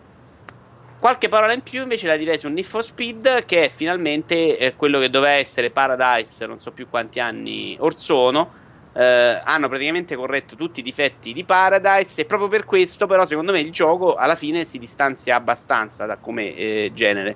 Perché l'idea di fondo di Paradise era quello di farti accedere alle gare andando a, nella mappa. Questo invece è un classico gioco in cui hai ovvero una mappa grande in cui puoi rompere cancelli o cartelloni, ma in cui in ogni momento tramite delle shortcut eh, puoi eh, fare le tue gare eh, direttamente, ecco, quindi non devi andare più a cercare il semaforo a 600 milioni di chilometri di distanza per, eh, per fare quella determinata gara. Tra l'altro all'inizio di Pirates, ricordiamo, non c'erano nemmeno i restart a gara finita.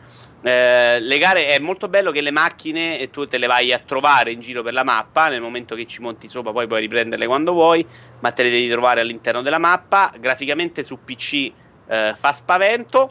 Anche, e va tra l'altro a 60 fps, anche se eh, ha dei cali piuttosto inspiegabili al momento. Non so se correggeranno una patch perché a volte scende a 45 senza, senza nessun motivo apparente, quindi non un particolare traffico o qualche effetto speciale. Uh, le gare sono molto divertenti, um, si vincono poi dei vari upgrade per la macchina, ogni macchina ha delle sue gare particolari che a volte eh, sono in comune anche con altre macchine, però fondamentalmente ogni macchina, ce ne sono uh, 45 o 51, adesso non ricordo bene, ehm, hanno tutte queste gare particolari e sono ben costruite perché ti fanno uh, visitare parti molto diverse dello scenario e quindi lo, lo, lo, visiti anche con le semplici gare molto spesso. A, a, quel punto puoi affrontare dei piloti più potenti che poi devi distruggere con dei burnout i burnout che qua si chiamano eliminazione e che sono secondo me un po' depotenziati perché non hai il replay sull'auto uh, nemica che si distrugge e quindi fondamentalmente fanno molto meno effetto però come, come, in realtà come tutta la corsa il gioco è molto divertente un po' troppo facile secondo me perché ogni macchina di solito ha tre gare facili una media e una difficile anche se alcune un po' varia questo schema eh, e quasi tutte le si completano al primo tentativo. Eh, più complicati eh, gli inseguimenti della polizia perché devi non solo scappare e uscire dal loro cerchio di azione, ma poi rimanere anche nascosto per uh, determinato tempo che varia a secondo del livello d'allerta della polizia uh, a cui si è arrivati e che in realtà rende piuttosto difficile uh, l'operazione. Eh, ok, Vito, hai visto anche la versione PS Vita che è uscita? No, non l'ho vista perché mi limito a provare quella più bella in assoluto io. Tendenzialmente scelgo così le versioni. Ok, um, Alessandro, tu hai fatto Halo 4, l'hai ci hai giocato? No, eh, non ho intenzione di farlo. No, no. Io ed Halo ci siamo litigati tempo addietro. E okay. Io, io ce l'ho, ne parleremo la prossima puntata. In realtà non l'ho iniziato perché martedì è il giorno dedicato alla COP di Halo insieme oh. ai miei amichetti. Va bene, allora direi che possiamo passare a posto. L'unica menzione che volevo fare è che oggi è uscito Angry Birds Star Wars, che è esattamente lo stesso gioco di sempre, solo con i personaggi di Star Wars. In pratica sono degli uccelli con dei poteri diversi. Ad esempio, la principessa Leila ha la spada laser per qualche motivo che. Eh, mi, anzi, no, aspetta. Eh, Luke, Luke ha la spada laser, ma solo in alcuni stage. Poi c'è. Ehm, eh, Obi-Wan Kenobi che può usare la forza spostando blocchi eh, mentre vola e uh, poi il robottino che non mi viene il nome, eh, C1P8, lì come si chiama? Eh, Alessandro, aiutami, tu che sei un esperto C3. di Star Wars. Allora, i robot si chiamano C3PO e R2D2, R2 D2 e C3PO. In italiano si chiamavano C1P8 e D3BO, qualcosa del genere. Okay. C- allora, C1P8 ha la, la, la, il potere. E se lo sei inventato, secondo me, però. Il potere delle scosse elettriche e quell'altro ha il potere di esplodere in aria, che non ha molto senso. Eh Fitto, se lo sei inventato un cazzo. Eh, no, non a te, dicevo a Tommaso. Ah, scusa. Che l'aveva ripetuto e secondo me l'ha ripetuto male. Sempre colpa mia. Vabbè, ah, fare incazzare un po' la presa. bene Alessandro, lo sai ti amo. Non mi fare andare in Berserk come l'altra volta che poi quelli di TFP anche se non li nomino soffendo. No, non cominciamo. Comunque Dai, è un incrocio fra l'Angry Birds Standard e l'Angry Birds Space appunto con le musiche di Star Wars. Uh, ci ho proprio giocato... che sei un nerd che si guarda i film di Star Wars. Tre minuti però insomma è carino se vi interessa. Basta Vito, stai scherzando col fuoco. Va bene, eh, andrei con la sigla della posta, amici.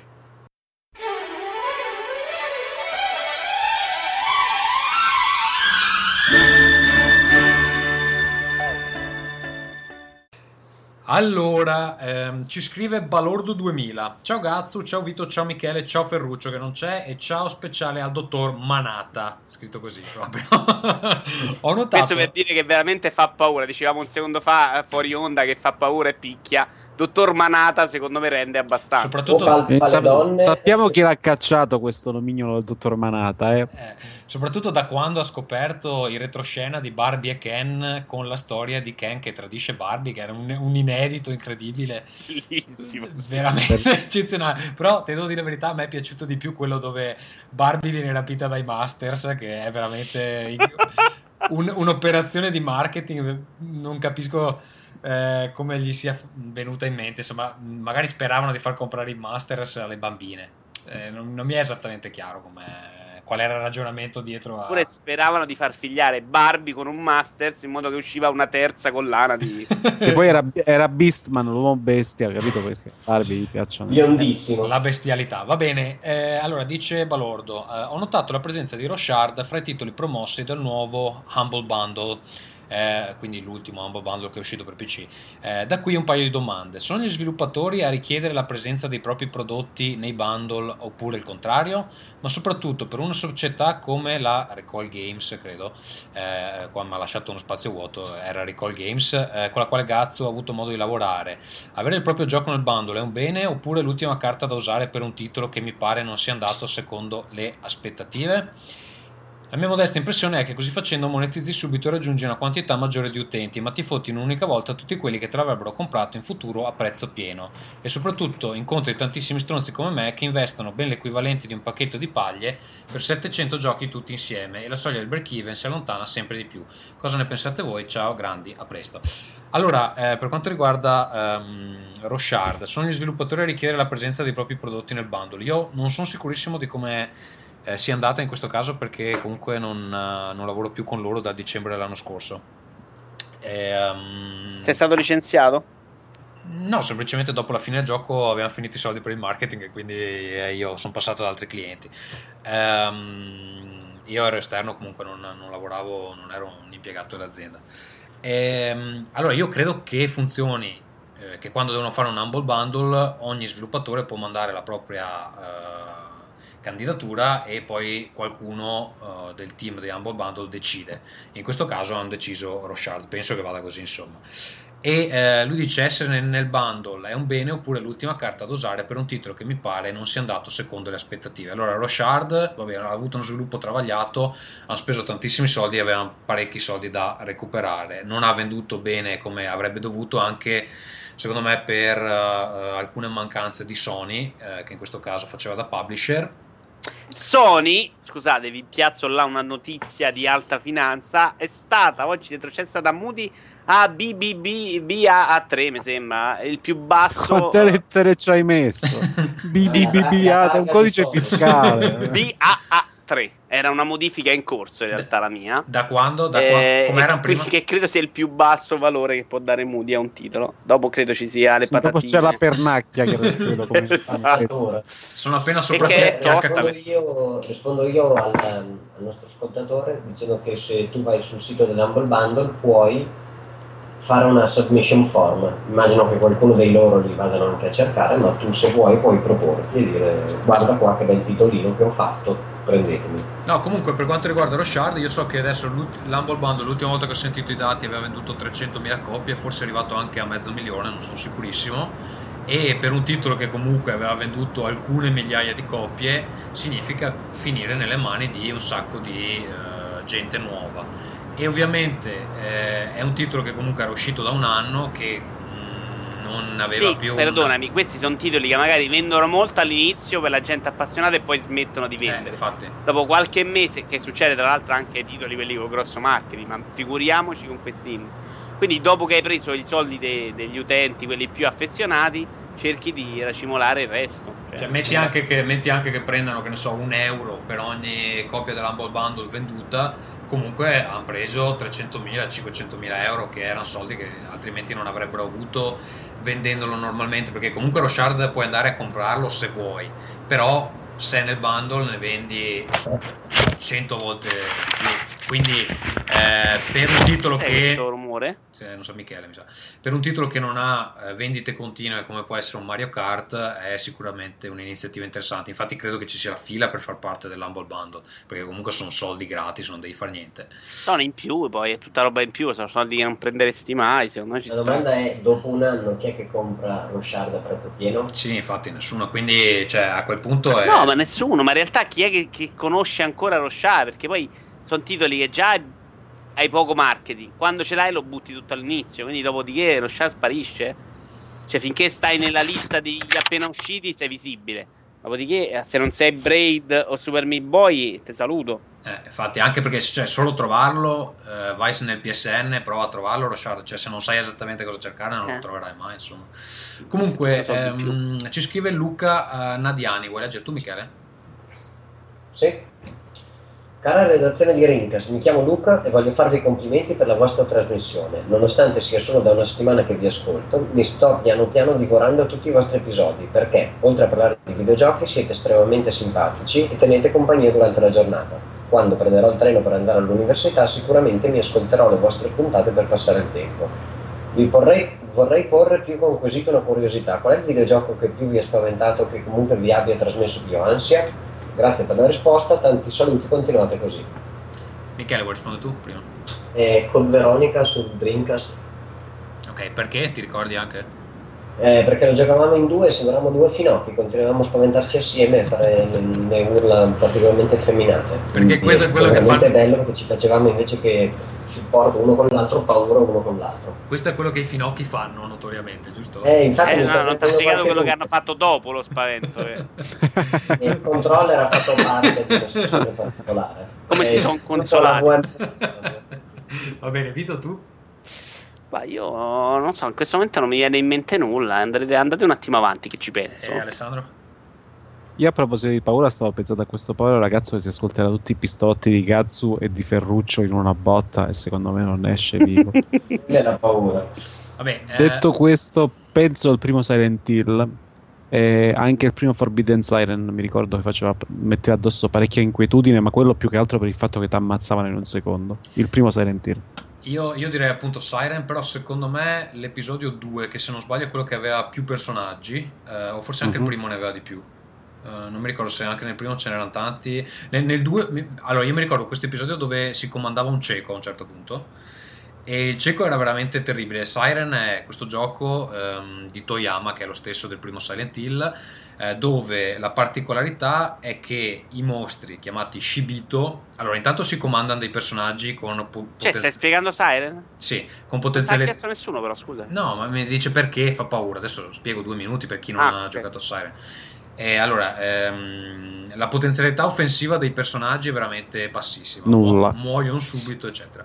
In più c'è questa cosa che quando un nemico ti vede, ehm, inizia eh, la telecamera si sposta nella testa del nemico, quindi tu vedi il tuo personaggio eh, a distanza che viene inseguito da, eh, da questo da questo scibito che insomma sono le cose. In realtà mi pare che ci si poteva eh, connettere mentalmente con il scibito e poi eh, Sì. no- no- non era automatica questa cosa. Comunque a un certo punto nel- mi, mi pare che fosse il 2 si comandava un cieco. Allora non solo il cieco era assolutamente inoffensivo ma ci vedeva male ovviamente. Quindi eh, bisognava eh, andare in giro deambulare nel gioco con tutto sfuocato. In più se ti vedeva un nemico da distante ehm, praticamente vedevi sto vecchio che cercava di, di rotolare per terra cercando di scappare da Shishibita insomma è veramente angosciante. Poi è un gioco estremamente cupo eh, con una colonna sonora fatta di grugniti veramente terrificante. È uscito anche un episodio per PS3 ma quello non l'ho giocato. Eh, Blo- Blood mi pare che si chiami Blood eh, Blood qualcosa. Ehm, va bene. Eh, Vito ti è venuto in mente qualcosa?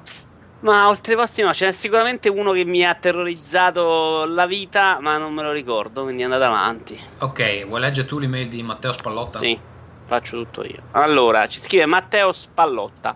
Cari amici di Rincast, l'altro giorno ho aperto Steam per dare un'occhiata alle offerte giornaliere ed una pubblicità in primo piano nella parte alta della piattaforma ha attirato la mia attenzione. Big Picture, il titolo Steam ora sulla tua TV, il sottotitolo.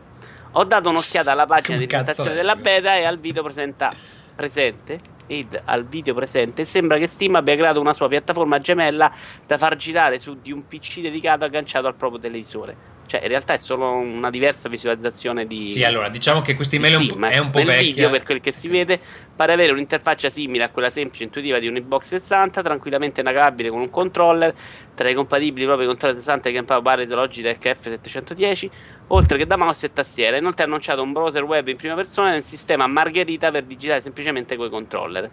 C'era già il sistema a rosa, credo, no? Qualcuno l'ha provato poi? Ne abbiamo parlato già. Sti- io l'ho provato però la- per la prima volta su Big Picture, funziona molto bene. Eh, c'è già la rosa però dei comandi da pad. Sì, sì. Però Esatto. eh, lì l'ho vista la prima volta, tu l'hai vista altrove? il sistema rosa. Eh. No, no, qui dice è stato annunciato un browser web implementazione Sì, non- non so- sistema a margherita per digere Questa email è abbastanza- controllano. Quello già c'è, dico. Questa email è abbastanza vecchia, quindi non so. Ah, Cioè, purtroppo no, non ho potuto trovare la cosa perché la beta gira solo per il momento su PC Vista, Windows 7 e Windows 3 sono praticamente sprovvisti. Sì, però se non c'è voglia Comunque, di leggere, visto Vito, no? l'insistenza con cui viene proposta l'idea del controllo e i comandi relativi, semplicità di interfaccia e digita- digitazione a margherita, potrebbe essere possibile un tentativo di Steam di sottrarre un pezzo di mercato alle console da soggiorno, convertendo il PC in una console a sua volta tramite Big Picture. Potete dare un'occhiata e spenderci due parole se avete tempo e voglia, grazie in anticipo. Un complimento e un grazie a tutto il gruppo per i minuti di disinformazione videoludica che regalate. Siete grandosi, Matteo. No, eh, in realtà è, è- è un discorso che va ben oltre Steam, è il PC che sta diventando molto più user friendly e, e- e al momento se, se trovassero il modo di collegare semplicemente al televisore un PC, magari in, in stream, secondo me avrebbe già vinto qualsiasi console war della, della Terra e avrebbe risolto anche molti progra- problemi di costi dello sviluppo di videogiochi. È assolutamente chiaro comunque che Steam sta- stia cercando di rubare eh, il posto in salotto a Xbox 360 e PS3. Ovviamente c'è il problema che molte persone non hanno il PC in salotto.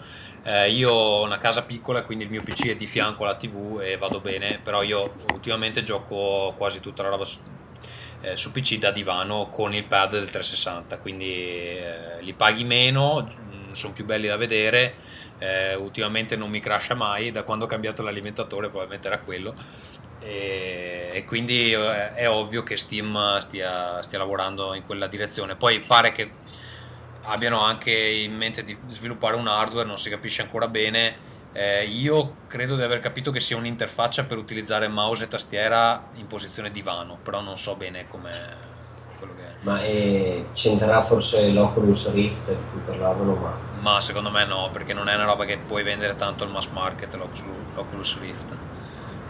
E poi comunque Ah, sì, eh, l'Oculus Rift non è un'esclusiva di Steam. Alessandro, tu che ne dici? Eh, scusatemi, non vi stavo cagando proprio, mi ero un attimo distratto. Isolato. Dove siete arrivati? L'hai, l'hai Siete provato? ancora all'email di Matteo Spallotto? o- Sì, Dannazione. Avevate promesso un'ora, siamo a un'ora e venti, sarebbe ora che ci dessimo una cazzo di mossa. Dai, su. La- vabbè allora passiamo abbiamo è quello che risposto. Leggi adesso ti leggi tu la mail di Pierpaolo che è lunga tipo 6 pagine Word. Salve ragazzi di. Rincast, mi chiamo Pierpaolo, ho 23 anni e vi scrivo da Matera, la città dei sassi, la conoscete? Io benissimo. Un particolare saluto a Vito Juvara, ma quanti cazzo di soldi ha? La voglio anche io, la sua postazione Playsit. Vi seguo da pochissimo e vi ho conosciuto grazie a Multiplayer. Oh, ma uno che ci segue da un po' di tempo e scrive una cazzo di mail? No. Cioè, tutti questi, quello dalla settimana, questo grazie a Multiplayer. Pierpaolo, grazie che ci segui. Se continuiamo ad insultarli tutti, in realtà Aspetta, è guarda, per cui poi appunto, appunto. te la edito in L'importante tempo, è che ci segui. te la edito in tempo A proposito, reale. quando rifarete un podcast extra con loro, vi trovo simpaticissimi, fate, un sacco di, fate fare un sacco di risate ogni volta che vi ascolto. Il sito Parliamo di videogiochi è davvero fatto bene, sito con il quale noi non abbiamo più niente a che fare, con un sacco di articoli molto interessanti. Ho scaricato anche qualche numero di Bubble, e sono due, che devo ancora leggere però. Iniziamo con una piccola curiosità.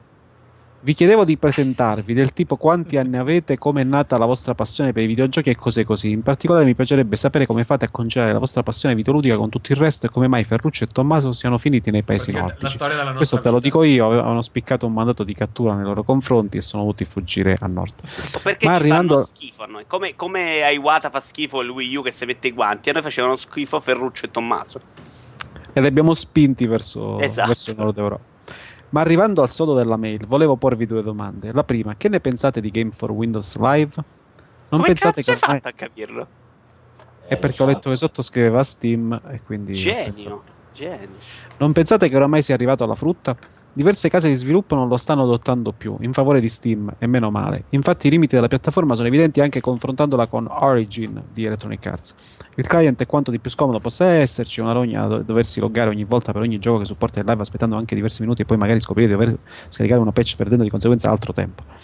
Insomma, un sistema davvero antiquato, eccetera, eccetera. Proporrei una soluzione: creare un client che si avvia solo la prima volta come Steam e Origin, ma anche Uplay, e che nel caso di patch le scarichi in automatico prima dell'avvio del gioco che si vuol giocare. Poi metterei un po' di ordine nelle cartelle dei save. e n- un unico percorso e non mille nei soliti percorsi nascosti. Ho rischiato di perdere i miei preziosi save di GTA 4 per non aver backuppato una minchiata di cartellina nascosta. Insomma, dite che Microsoft riveda un po' i suoi piani eh, su Game for Windows Live anche in vista de- di Windows 8. che nel frattempo è diventato realtà. Seconda domanda, restando in tema di piattaforme di digital delivery, ho, ho provato Steam Big Picture e devo dire che è davvero una figata. Io questo la salterei visto che ne avete Sì. appena parlato. Poi su Steam, tutto perfetto, però i prezzi dei giochi quando escono dovrebbero calare di almeno 10 euro rispetto alla versione retail. Quindi proporrei un bel 39 euro come tetto massimo. Così hanno fatto per Formula 1 2012 e per altri giochi, scelta azzeccata per me. Voi che ne pensate? Scusate se mi sono dilungato un po', giusto quei 7 kg di me, non ti preoccupare. Vi saluto tutti e continuate così con Rincast che siete davvero forti. Viva i videogiochi! Ma lo sapete, PS, ma lo sapete che ho trovato sin dall'inizio le vostre voci davvero familiari? Ferruccio ha una voce vista tra quella di Herbert Ballerina. L'uomo che usciva la gente, no, Herbert Ballerina. È vero però, eh. Eh, Zodi 105 è di Matteo Santicchia di multiplayer, mentre quella di Cazzo è molto simile a quella di Mazzoli, sempre dello Zodi 105. Mm, questo insomma, la prima però è vero. Eh, Raga, comunque avete tutti delle voci davvero radiofoniche, anche Vito. Una bella radio che parli di videogiochi non sarebbe male, complimenti ancora e continuate così. A Michele, a Michele Allora. e Alessandro non vi caga. A me a noi non ci caga. Eh, le, le risposte, ehm, quanti anni ci abbiamo? Ne abbiamo abbastanza. E che ci fanno loro due al nord? Penso ci siano andati tutti e due per lavoro. Poi Io se sono- cazzo Io sono arrivato per studiare e. Eh, per questi motivi qua. E vabbè. Eh, Game for Windows Live secondo me è bella che morta come piattaforma. Eh. Cioè, ma chi Ma- se ne incuba? non vedo neanche più tanti giochi uscirci. Per dire, Dishonored è un game for Windows Live, ma non c'ha tutti i problemi che aveva Game for Windows Live. No, ma non parte proprio Game for for Windows Live se lanci. Perché io, io ho preso Dishonored versione PC eh, scatolato e Eh. lo installi una volta, parte su Steam, ma non lo vedi proprio Games for Windows Live. Tra l'altro, non riesco a capire perché, per esempio, eh, Warhammer Dawn of War 2 c'ha il Game for Windows Live, eh, però si installa su Steam e lo devi attivare anche su Game for Windows. Io non, non riesco a capire, cioè, la doppia attivazione eh, perché? Che senso ha? Non. eh, Darti non- più fastidio. Sì. E non rivenderlo. Mo te lo dico io. Perché una volta che tu lo colleghi a Steam lo rivendi col cazzo. Perché chi, chi compra i giochi originali per PC deve soffrire e quindi ti mettono questi Sì, sistemi. farti- Io adesso mi era venuto in mente di rivendere dei giochi. Avevo venduto anche un Modern Warfare 3 che ho comprato scatolato. Ma ovviamente è legato a Steam. E ok, c'è il vantaggio che te lo scarichi comunque ti pare. E lo svantaggio è che non lo vendi mai più nella vita. Ho capito, ma qual è il servizio che offre G- eh, Game for Windows Live quando in realtà lo usi sempre tramite Steam? No, non l'ho capito neanche io, infatti. Però prima tu c'avevi proprio Game for Windows, erano quelli che erano legati proprio al live di Microsoft. Onestamente, tu che, che è un avevi Game for Windows me ne sono accorto in questo momento. Cioè, io. l'unica cosa che mi viene in mente è che si sbloccano gli obiettivi che poi ti vanno a finire anche sul live dell'Xbox, No, per ti esempio. spiego, ti spiego. Mo for- te la spiego bene, Settograzia mi correggerà perché lui me l'aveva spiegato una volta. Game for Windows è come un riassunto delle sue caratteristiche, è vero che è adatt- per esempio ha di suo l'adattamento per il pad. Se tu leggi sulla confezione Game for Windows, il live Supporta è il una cosa diversa. Esatto, supporta il pad 360 per dire 360. ed altre caratteristiche. Invece, quando è Game for Windows Live, vuol dire che è collegato al live di Microsoft. Eh, perché, per esempio, mi viene in mente Batman Arca- Arkham Asylum, io ce l'ho su PC e quello ti sblocca gli obiettivi sul live. E Eh, quello è live. Esatto, però Game for Windows Dishonored eh, non lo vedi mai il client Microsoft, funziona tutto tramite Steam e non ti sblocca obiettivi sul live. Quindi, È, boh. è quello, te l'ho appena È spiegato. quello che ha detto. Sì, Sì, è quello però la differenza è veramente difficile da, da capire. Ringraziamo Teocrazia per averci aiutato a distanza. Sì, ma adesso non ha più senso, cioè devono spostare tutto il prima possibile su Xbox Live e passare tutto lì. Infatti tu puoi usare lo stesso account e si logga sempre, però ad esempio Ma il discorso con Windows, dei- scusa, con Windows 8 non hanno cambiato sta roba? No, Sì, sì, sì, è live, eh, infatti. basta, ma ti, cioè, ti faccio un esempio che fa confusione, tu compri i punti e dove li puoi usare? Solo Xbox Live, Sì. eh. Game for Windows non li puoi usare. Ma che poi, che poi adesso anche su Games, eh, scusa, su Live eh, puoi comprare solo con gli euro? La- eh, non so bene com'è per, per il PC. Sì, adesso sì. Eh, infatti, va bene. Comunque è un casino, in realtà è una roba che andrà a scomparire, secondo noi, caro Pierpaolo. E comunque Ferruccio ha lasciato la Sicilia perché voleva un negozio di tagliato ai capelli. Eh. Sì, come Herbert. Va bene, eh, Da- Davide Vaiani, ultima email di oggi. Ehm, salve, vi scrivo in risposta alla mail riguardo Polybius. Eh, che è questo gioco psichedelico con gli uomini in, in nero che eh, controllano le menti dei videogiocatori, che eh, ne abbiamo parlato in qual- qualche episodio fa. Volevo precisare che l'ascoltatore eh, ha palesemente copiato uno dei video di Francesco Miceli, che è eh, appunto eh, il ragazzo che adesso gestisce Parliamo di Froze. videogiochi, Froze che gestisce Parliamo di videogiochi, che all'interno della rubrica Creepy Games ha fatto una puntata a proposito di questo gioco. Ci terrei a precisare che è indicato da Froze che tutto ciò è una creepypasta. Non so cosa vuol dire perché non la seguo la rubrica. Parlando in senso teorico, eh, quello che voleva dire l'ascoltatore era se era, se possibile, influenzare una persona, stile arancia meccanica. La risposta è sì, ma nessuno lo saprà mai che sia stato fatto o meno. Vabbè, eh, quindi Davide Vaiana ci, mm, ci illumina su questo aspetto della psicologia eh, misterioso. Saluti a Gazzo che avrà da ridire sul mio italiano sicuramente, caro Davide, e eh, un super saluto a Vito, Vito Juvara, staccato, che comprendo perfettamente perché in Portogallo sono un po' come Vito. Compro mille mila giochi grazie ad Amazon.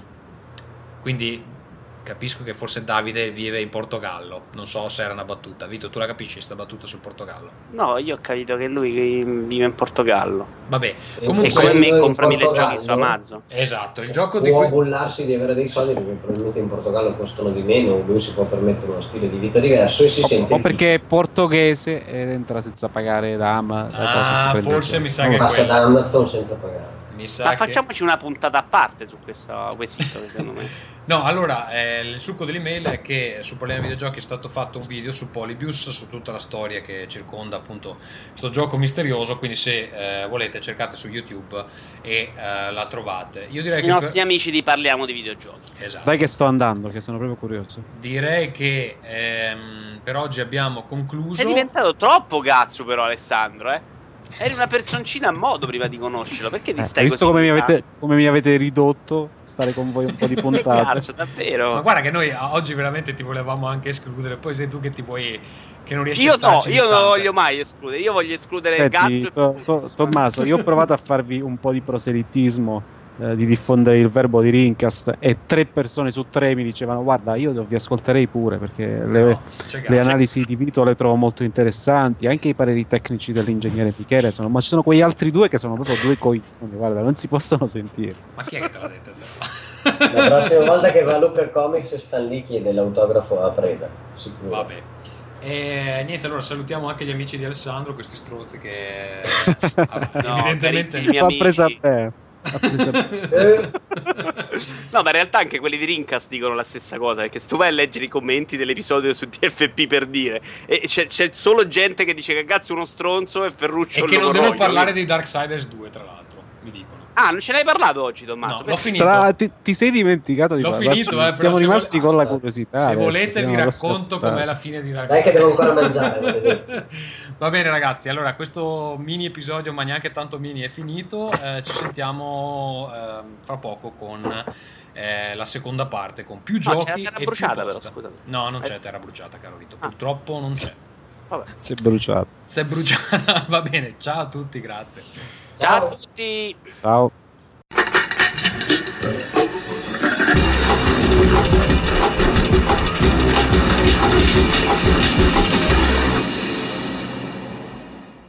Contatti, vi ricordo che sono cambiati, quindi la nuova email è rincast.gmail.com Trovate tutti gli aggiornamenti del podcast, puntate incluse sul nuovo blog www.rincast.it da lì ci potete ascoltare in streaming e eh, scaricare l'episodio, se no ci trovate su iTunes cercando eh, come eh, parola chiave Rincast. Eh, vorrei ricordare a tutti che abbonarsi è gratuito, nonché fortemente consigliato. Abbiamo ripreso a utilizzare il vecchio account Twitter che eh, vi ricordo ancora una volta è www.twitter.com slash Rincast. Su Facebook ci trovate cercando Rincast e già che eravamo lì abbiamo deciso anche di aprire l'account G Plus che trovate sempre eh, cercando Rincast oppure eh, dalla, nostra, dalla nostra pagina. Direi che è tutto, ci sentiamo alla prossima. Ringcast.